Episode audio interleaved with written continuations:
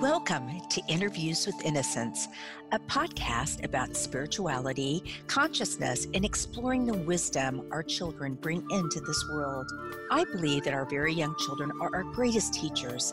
After all, they're the masters of living in the present moment, bubbling in unconditional love, enjoying the messiness of life, and curious about the universe in all its dimensions. The pure essence that young children exhibit lives within all of us. My hope is that these interviews will help us discover, embrace, and connect with the sacred core of childhood that resides within each of our hearts. I am your host, Marla Hughes.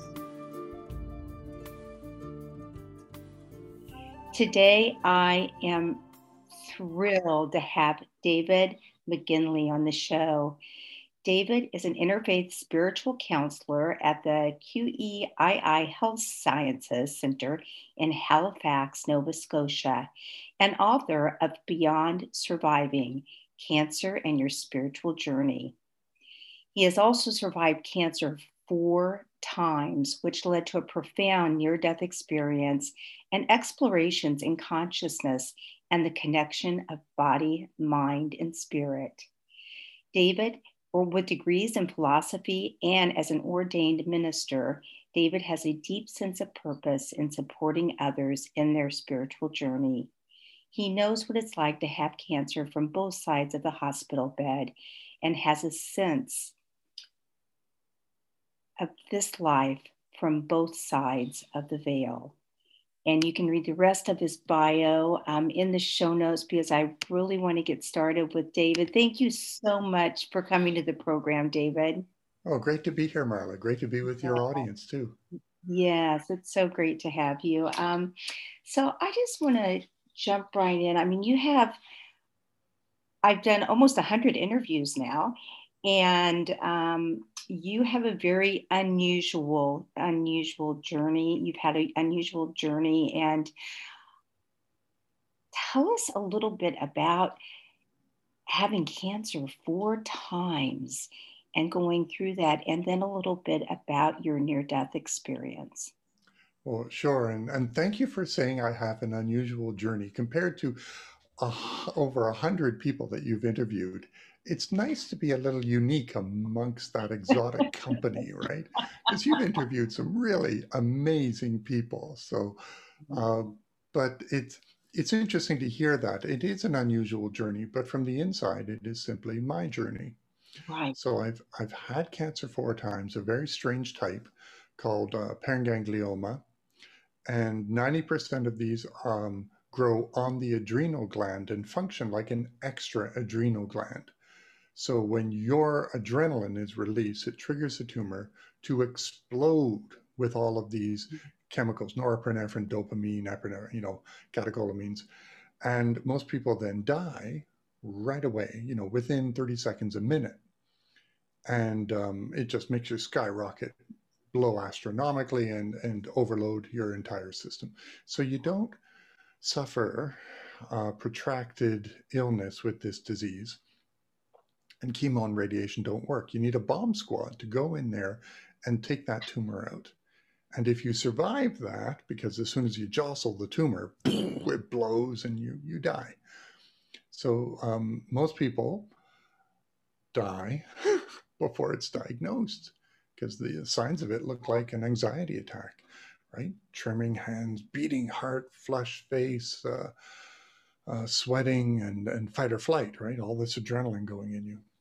I've I've uh, survived many explosions of my tumor, um, uh, and I'm very very lucky to be here because I've had it four times. I think I'm the only one on the books to have it more than once, uh, or certainly more more than uh, that that many times. My tumors, 10% of these grow off the adrenal gland. That's me. 10% of those are malignant. That's me. Uh, so nothing like being unique. Um, wow. and uh, so I was actually um, doing a church service in a hospital chapel. Now, that's a pretty good place to die because um, you're going to have medical staff close by and you're going to have people praying for you. so um, I was doing this this church service. I was on internship. I was a student minister, And of course, public speaking is one of the most anxiety provoking things you can do. It activated the tumor, and I tried to get under control and just calm down, calm down, breathe into it. Um, really, every time I was stepping into the pulpit, I was taking my life in my hands. But I'm that kind of fool. Uh, and and this time the tumor blew, and um, down I went. I was out before I hit the floor. This was my second of four with cancer since uh, between ages of uh, 17 and 36.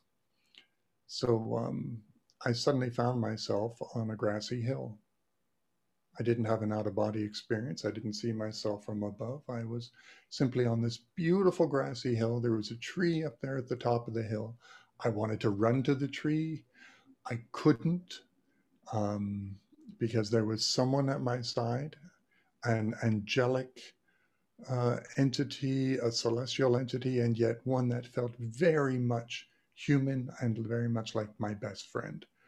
Uh, I knew him and was known fully by him.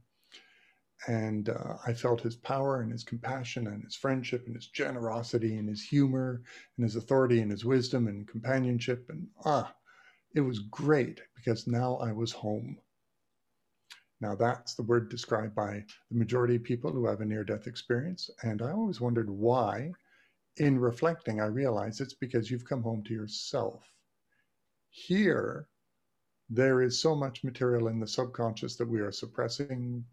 We actually are fractured entities, oblivious to the majority of our life story, uh, abysmal historians not able to remember most moments, and um, compensating or overcompensating for our ego uh, projection and transference and countertransference. But there, I was integrated, authentic. There wasn't any aspect of myself I was not aware of. I was one with everything. I was in full relationship to myself and the environment and every blade of grass that moved and the light that flowed through me with nothing less than love. he wouldn't run to the tree with me he wouldn't I, I i tried to cajole him and encourage him and he wouldn't do it. He just said we need to talk. Let's talk about life. And we did. And basically it summed up in um, his four main statements. Things are going very well. You can't stay here. You have more work to do. And we will be with you. Uh, there was no arguing. I tried uh, I didn't want to leave, and I knew I was not here, and I didn't want to come back here. Um, I didn't care about here, right? It's not that I was cruel or insensitive or uh, didn't value what was here, but there, that state, you are so utterly complete and one with joy. Um, but he said I had more work to do. I was 27 years old. And uh, he put his hand on my shoulder as my heart sank, and I realized I wasn't going to win. And he just poured in his love and he said, It's going to be okay. We will be with you. And he sent me back here, which um, really is difficult, if not a, an awful experience to wake up in this two dimensional form with the poverty of words and the fragmented thoughts and the abysmal inadequacy of everything to be as real as you know it should be. Um, and yet, how could we ever be disconnected from that reality, right? That is the underlying consciousness from which reality emanates and is sustained. So I know I'm there, plugged in. I know it's, I can't be separate from it, but it sure feels like it um, right. as I bumble along, a fool as, as ever before all, in this world. As we all bumble along, right? Yeah. Uh, well, I, you know, I found it just fascinating when you said in one of your interviews that the experience, or not the experience, but when you were there, it was utterly ordinary. Ordinary in the sense that you kind of walked into another life, walked into another, you know, another place, another dimension.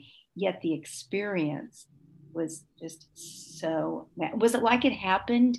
I mean, do you remember it like it happened yesterday. Absolutely. Uh, yeah. Exactly. And this is also very common with near death experiencers. Yes. Every detail, the emotional energy, the clarity, uh, the quality of his presence, that love, it lives in you. And yet you're stuck in this. So you're homesick. Right. Wow. And we we suppress the vitality of that living memory because if we spend you know if we spend time in it we end up just weeping yes. we end up just homesick right? And and you got to function. You got to deal with the reality you're embedded in. Right. so yeah you put it away into a sacred room and um, and you you bumble along. It doesn't make you perfect. It doesn't enlighten you.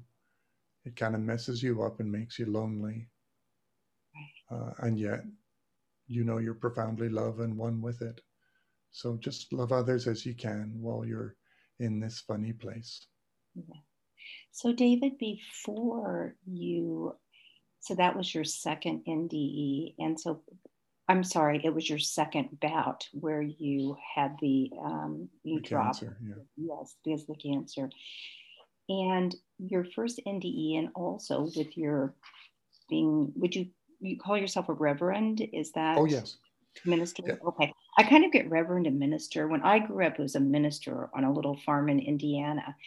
Is it kind of the same? Reverend minister.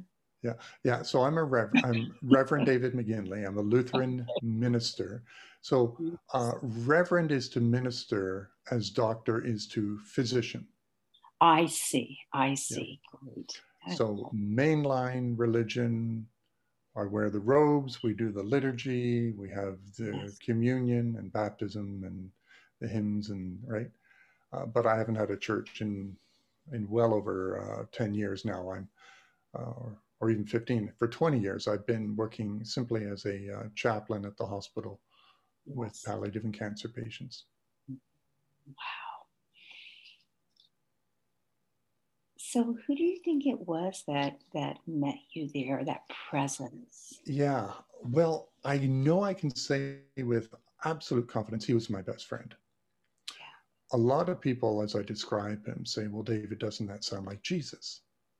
right? You're a Christian minister. Wasn't it Jesus? I never assumed it was. And I know this may sound odd, but it doesn't matter because he was no less infused with the, the spirit of Jesus, the character, right? He was love embodied. He was, he was, it was such a relaxed connection. And uh, I thought the hubris of saying, oh, I met Jesus in heaven was just over the top. Uh, I've instinctively joked oh, it was a junior apprentice from the warehouse, right?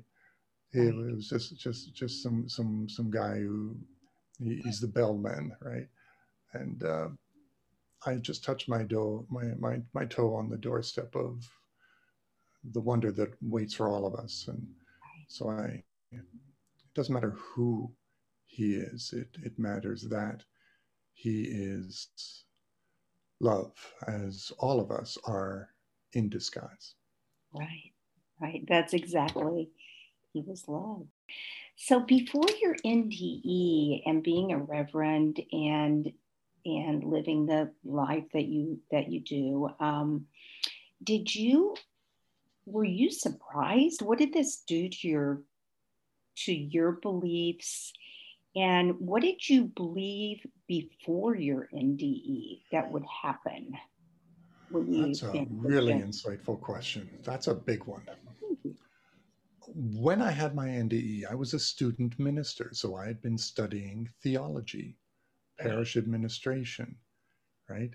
I was studying the Orthodox doctrine of Christianity, uh, which includes the doctrine of sacrificial atonement, right? Uh, the understanding of, of the blood of Christ, uh, the understanding of uh, the nature of grace and justification by faith, and all of these very Christian concepts. I continued to wrestle and practice that that perspective. But over the years after my NDE, um, a deeper theology or spirituality emerged, right? Because it takes, on average, uh, 10 years for an adult to integrate a near death experience. And it took at least that long for me to develop some theological or spiritual language that was authentic to what I had experienced. Yes. So now what I believe is very different from what I believed when I had a church. Jesus is no less central, um, but who and what he is, right? Now I have an understanding of Jesus as the historical figure and the Christ, right? Christ is not his last name. Christ is a word that means the everything, right? The consciousness from which emanates reality.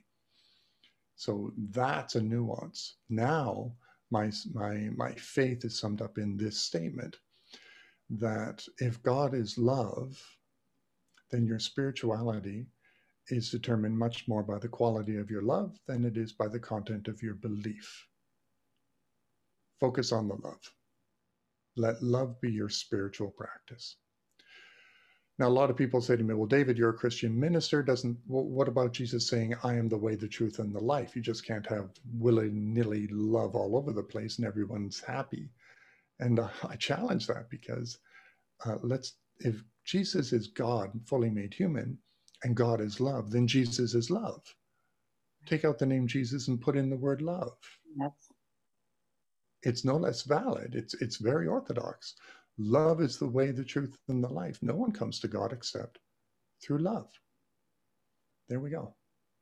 I loved it when I heard you say, I challenge is not the right word, but I suggest that you're curious and open up that dusty Bible that might be find it somewhere. And every time you see the word Jesus, put in love instead. I yeah. love I'm going to do that. I haven't done it yet. See how it feels, right? Oh my gosh! If only really the church, good, right? right? If only the church, the church is in need of a new reformation, right? And and love must always be at the core of it. Yeah. Yeah. Absolutely. Wow. So when you were young and a student in this this NDE, you experienced this NDE. Did you share it with anyone? No way. No way. And it's for the same reason I, uh, that everyone doesn't, most people don't share. You, you worry, people will say you're crazy, or you worry that you were, or that it was a dream or hallucination, or it will be diminished or dismissed. And I don't know what to do with it. Right? I, right after my NDE, it's a church service, right? Uh, I I recovered in this world. They wrapped me in a blanket. They took my vitals. They said I had a slight concussion because I'm a really tall guy, and when I hit the floor, it hurts. And they sent me home, and I crawled into my bed and I grieved. And um, I didn't tell anyone for years. And um, there's no rational uh, explanation for that. You'd think I'd get into the pulpit and proclaim it but you don't know what to do with it. You have gone through existential dissonance. You've moved from this level of consciousness to one so expansive, and then you're compressed back into this with with the wetware of your brain and the, the software of your language just completely inadequate to the experience. So you have to slowly let it seep and simmer, right, and then rise with experience uh, in the uh, years that, that follow. So when did you finally feel that you wanted to that you be wanted to start sharing or did it just happen one day? You know it was the right time and place. Yeah um, i started hearing about others that had near death experiences and i began having dreams right? Memories of it that were visceral and making me feel so full and so loved and luminous and yet so sad. Uh, and and I just wanted to cry, as well as to to dance with joy. And and uh, I, you know, I allowed it to return, and I knew exactly what it was, right? This this this is a living memory, and um, I, I it's not that I forgot that it happened or when it happened. I suppressed it all in order to function with the world I was embedded in. Um, so when I did start sharing, I did it quietly and gently, recognizing, yes, I remember that. It's not I had one of those. It was, it was, um, oh, right. It's it's a it's like a breath. It's like a contemplation. It's it's it's a knowing. And um, I don't remember who I shared it with first, but I know I began sharing when I heard accounts from others.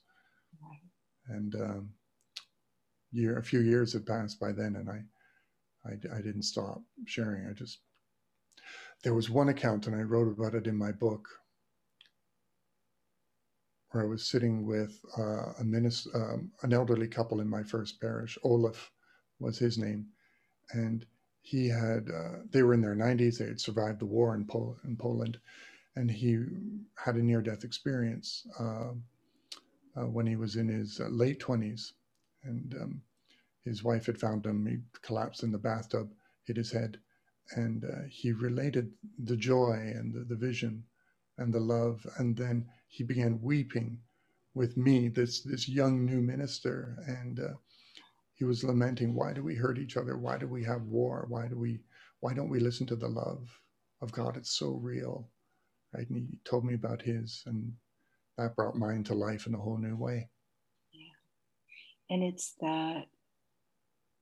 I'm sure the dreams, and if you, I'm sure when you meditate or however you do your con- contemplative practice, um, it bring it comes back up. But you know how you wake up from those dreams that you know are either visitations, and they're more, re- and the emotion you feel when you know you wake up. I, I mean, I I can just feel it having this conversation from you. Yeah. Wow. So were yeah. you still when you experienced this? Were you still David? Were you still you? Oh yes but not like this. Okay, so tell us about that. Um, again, uh, to now suddenly be you and yet one with everything. An individual, but an individual expression of the universal consciousness. A drop in the ocean, aware of the ocean. Um, filled with joy, connection, rapture. Um, and I was still this right? A biped, a human walking feet upon the ground, and yet in a body that was healthier than this has ever been, and a mind that is clearer and more intelligent and connected in sync, and an ego that is, well, if I didn't have an ego, uh, I still had identity in some form, and don't ask me to explain how.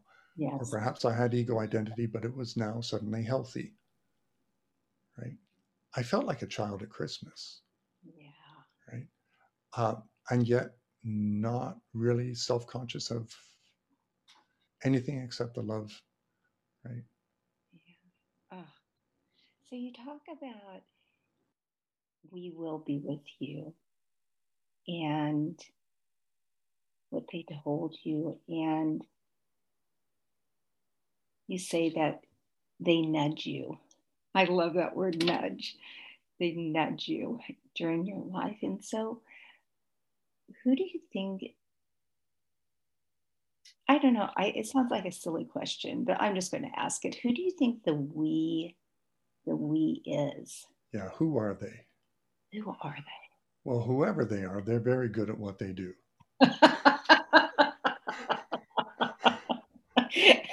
As they should be. so when he when he said they, right? It's plural. So, you know, there is a spectrum of consciousness. There are so many levels and expressions of the one consciousness. So you can call them angels and archangels or companions or guides or whatever. Um, don't put them in a box, just trust right. it. There, there's a multitude of them. Uh, I got the sense and this was not told, I just have a sense that I've got three of them him, and he is a masculine figure entity, and two others, which you might call guardian angels. And um, I'm pretty sure they've been watching my foolishness every day since we were there. And uh, they're very, they have a good sense of humor and they're very patient and compassionate with, with me. And I am a, uh, I am a silly and wandering expression of their love. I'm not alone. I so it's okay. interviewed um, Raymond Moody, and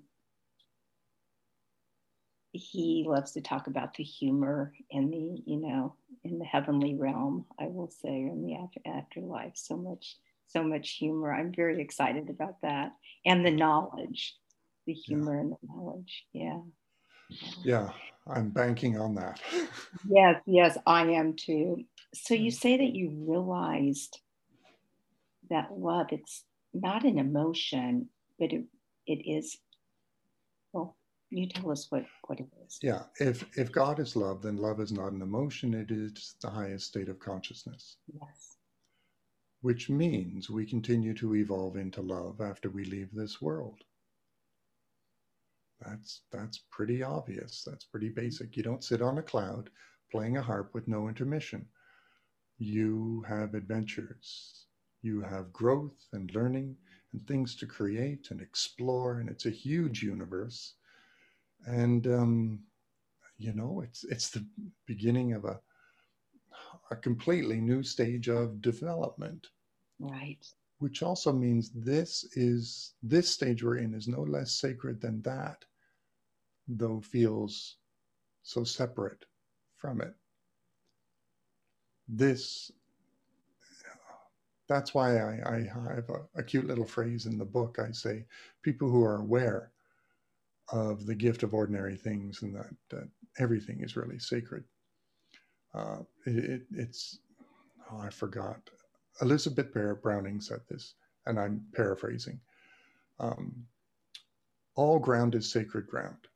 Some of us take off our shoes and the rest of us just eat the blueberries. I have that written down right here that yeah. I was going to ask you about. That. Uh, yeah. So everything is sacred. Even even a person who is um, yelling at me or honking their horn or really bugging me, they are sacred. And yeah. if I can observe my own experience in responding or reacting to that, my triggers, if I can observe my ego, then I can better honor the sacred within them, even if they don't honor it within themselves. Mm-hmm. And I can do the same for me by being compassionate and kind to the inner child, uh, yes. by being tender and patient with the, the foolish, um, you know, the, the fool who wants to fight back. And, uh, and when in doubt, just keep your mouth shut, and your heart open, and focus on the love.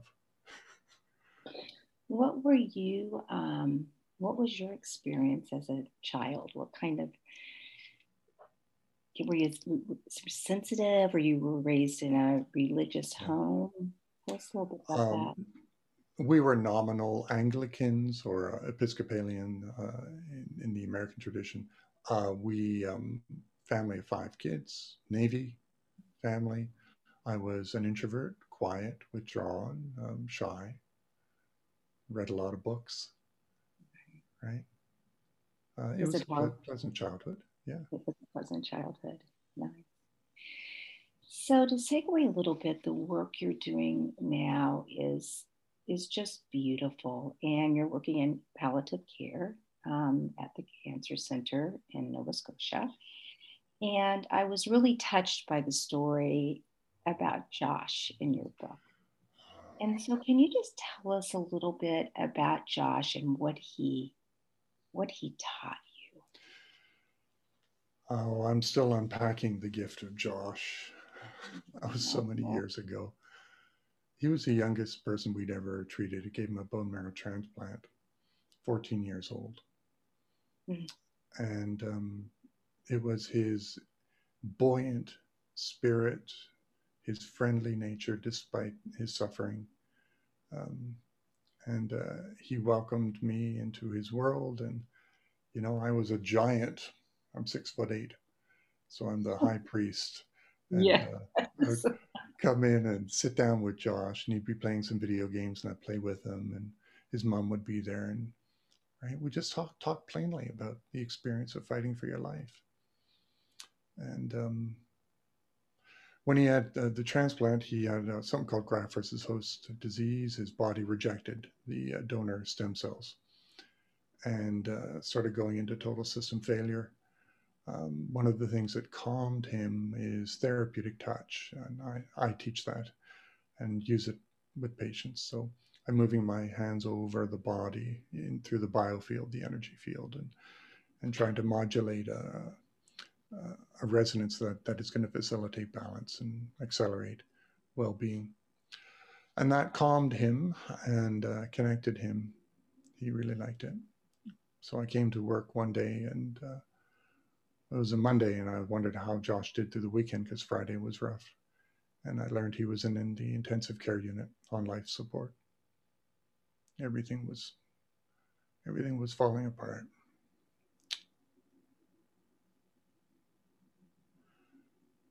So you go down and you take a breath and you pull the curtain back and you step through. And he's so small in the bed. And this all these instruments around him, and his parents are weeping. And they, they said to me, they said, There's nothing more we can do. His liver has failed, his kidneys shutting down. If we keep him on life support, we're only going to be torturing him. We know.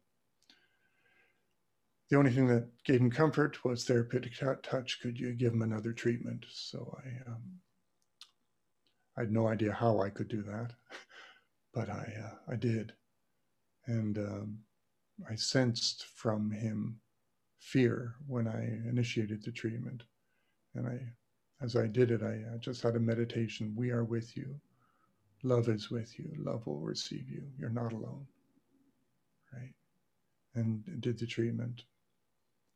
Um, right, my tears are falling on his body and my heart is breaking, and yet it's so beautiful, right? We're shattered and beautiful. And then uh, nearing the end of the treatment, I, I sensed, uh, I don't know how else to describe it, I sensed this peace, and he knew that we were there. So this is what I told the parents. At the beginning was fear, and now there is peace.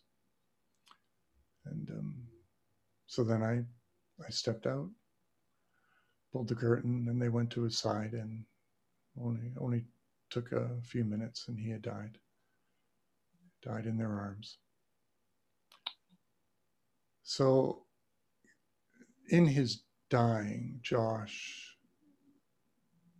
taught me how not to abandon any part of my own sadness as I care for someone. Right? That sadness honors them. Yes. It doesn't compromise my therapeutic relationship. I'm a I'm a chaplain after all. I'm right, providing spiritual care. If I will not show that sadness, I'm suppressing a massive part of my humanity. You can't be inauthentic in those situations. So be transparent. And I could, knowing that he was going home. Right. I, I quietly, I secretly say to everyone I'm with who dies, and there have been hundreds, I, I quietly say, uh, tell them hi from me. I miss them. Right? And in every prayer over the dying and the dead, I end it by uh, just saying, we'll, we'll see on the other side. There are no final goodbyes.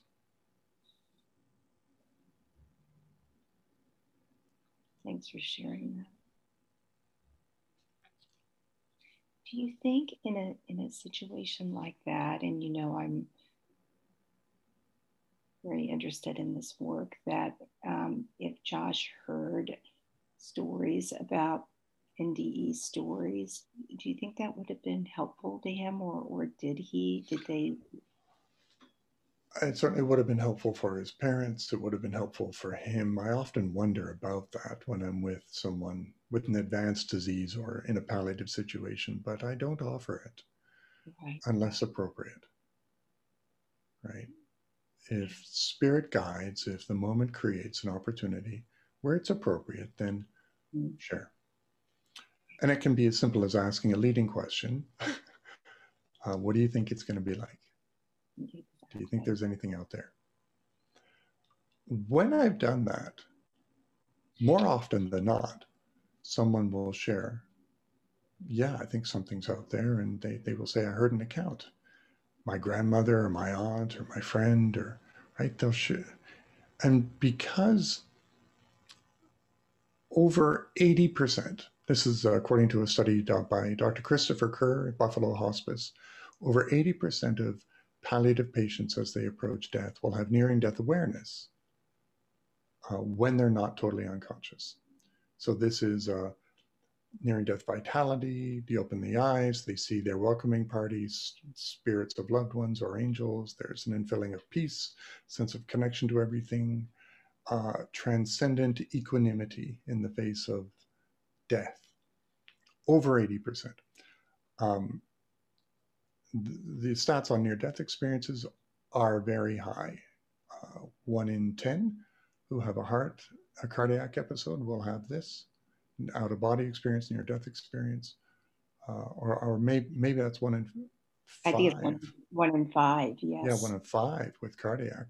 One in 10 people who have a brush with death, according to Dr. Bruce Greyson's work. Mm-hmm uh, and his fantastic new book, After. I buy my book, listeners, but buy his first. I mean, I love his book. I love his book. yeah. So it's really common. But why aren't we talking about it in medicine? Well, because that's a material reductionist perspective in which we're trying to fix people. And this is still in the woohoo mystical phenomenon category. Okay, so why don't we talk about it in the church? Well, because we're theologically trained and not aware of the phenomenology of near death experiences. And if the average individual has mystical experiences, then uh, what do we do with that? You know, that in the past has threatened the structure of the church.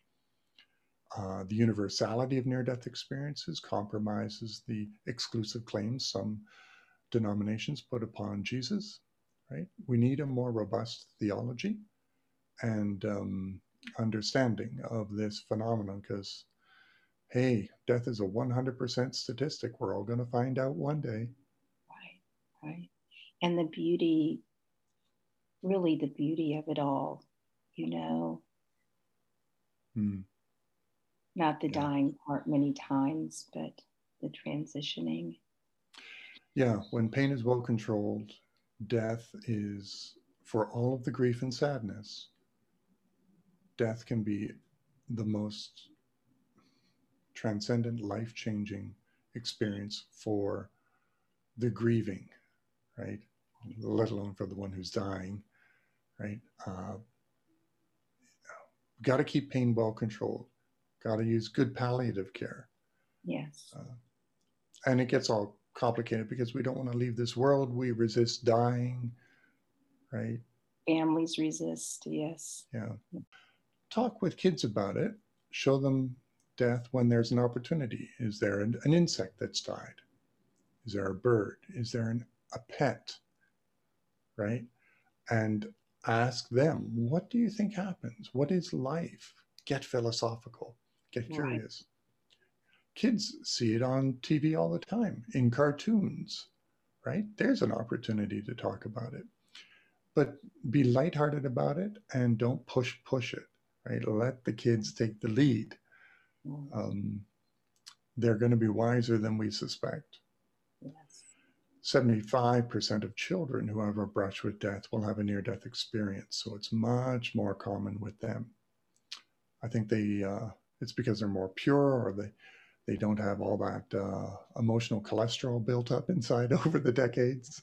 Yeah. Uh, and if you can talk with them about this before they reach the age of five or six, because by that time the memory and the language and that intuitive connection to spirit or if consciousness exists before birth into that that that really disappears around age five six seven. Right? So um, start early relax uh, talk about it with your family but go do your homework first. Yeah definitely. So what would you I just changed my question when I interviewed Rebecca Valla a few days ago. I always say, What would you like to shout to the world? Well, not to everyone, but, and she said, I like to not shout, but sing. So, what would you like to sing to, sing to the world? Oh, that's going to be scary. Oh, you don't want to hear that. Have to sing.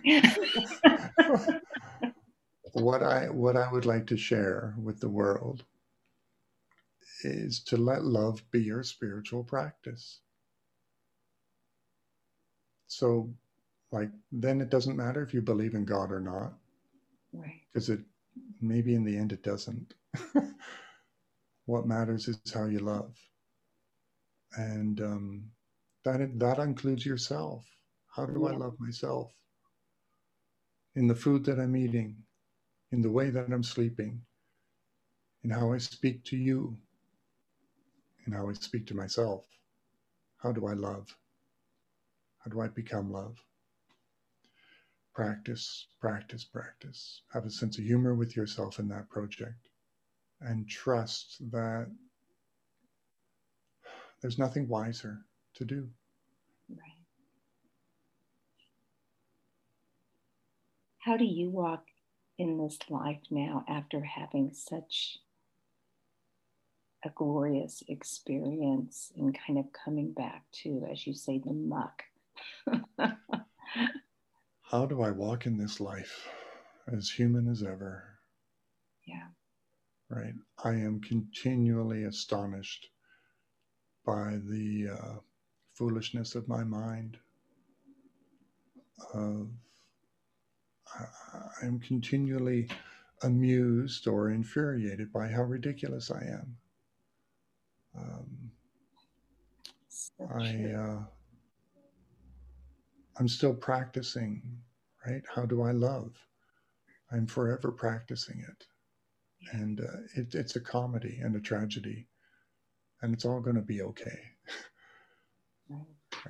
um, and warning though, when when you do this work intentionally, teachers will be brought to you and they will bug yes. you. Right? The the the job the job of the spiritual teacher is to insult you is to challenge your ego right? Those defense mechanisms that kick up for self-preservation and justification and to say i am strong of value.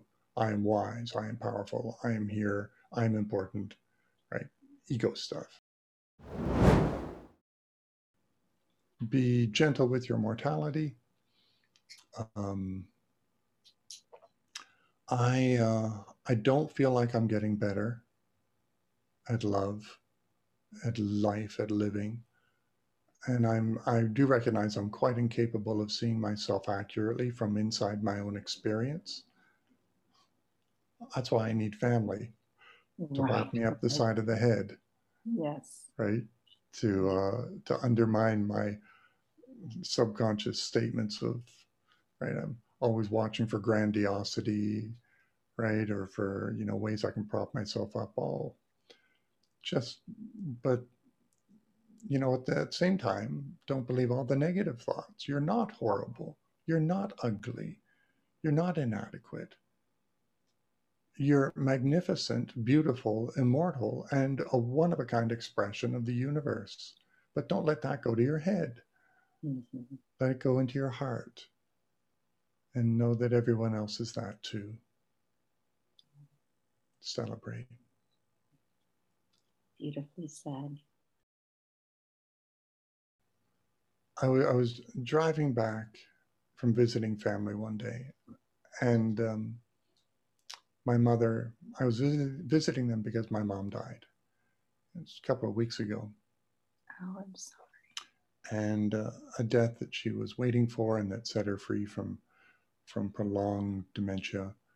And uh, I admired so much how my family loved her, cared for her at home, and then found the best place for her when we could not care for her well. And just, they loved beautifully. So I'm driving home with my son.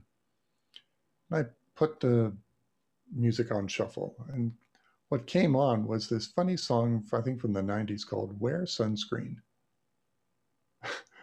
and it's just advice of a guy at a valedictorian class. Wear sunscreen. How do I live? I need to follow advice like that. right. Not just wear sunscreen, but respect your elders and realize uh, advice is antiques from the past brushed off and sold again, looking new. Yeah. Anyway. So, if you could take a walk with your five year old self, what would you say?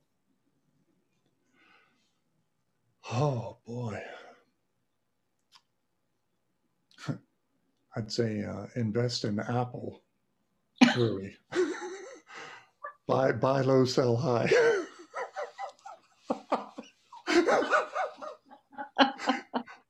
uh, sorry, that's what would you say after okay. that? Okay. Um, uh, I, I would I would say uh,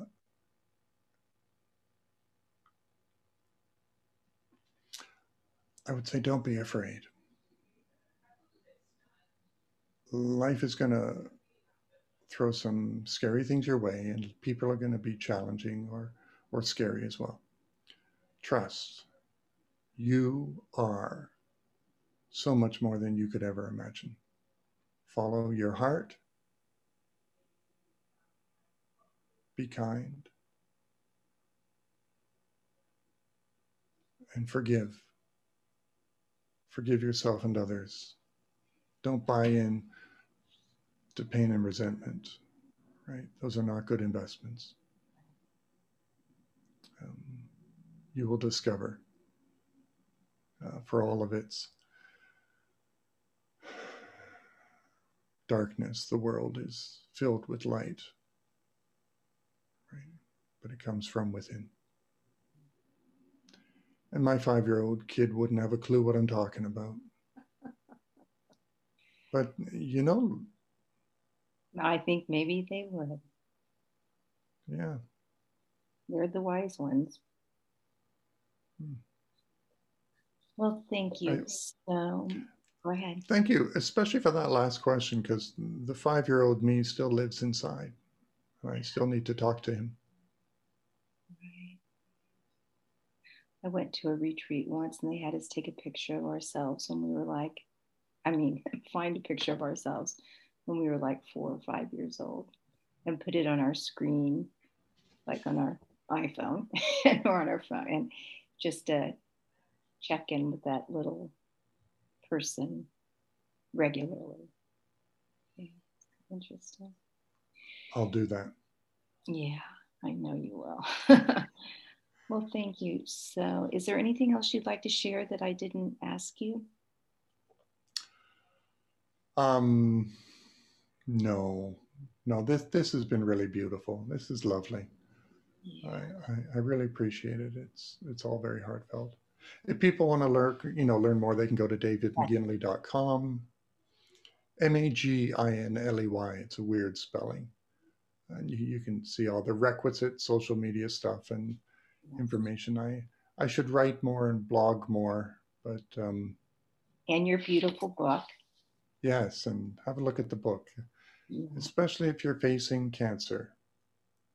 Um, the tidal wave of patients just was so much, and I'm, I'm glad the book is helping so many more than I could individually. It's surprised it's it's received awards and acclamations, and oh, I was always such a wow. I was always a mediocre student, so that that's a total shock to me. well, this is a whole different whole different ball game, right? But I really appreciate it. Thank you for your time. Thank you. Take care. Okay. Keep shining. You too. Bye bye. Thank you so much for listening in today. If you want to learn more about the show, you can find us at interviewswithinnocence.com and on Facebook or Instagram at Interviews with Innocence. Please write me a message, tell me what you liked, and let me know what else you would like to hear. I would love to hear from you. And if you liked what you heard, please leave us an iTunes rating and review. It helps other listeners find the show. Thank you.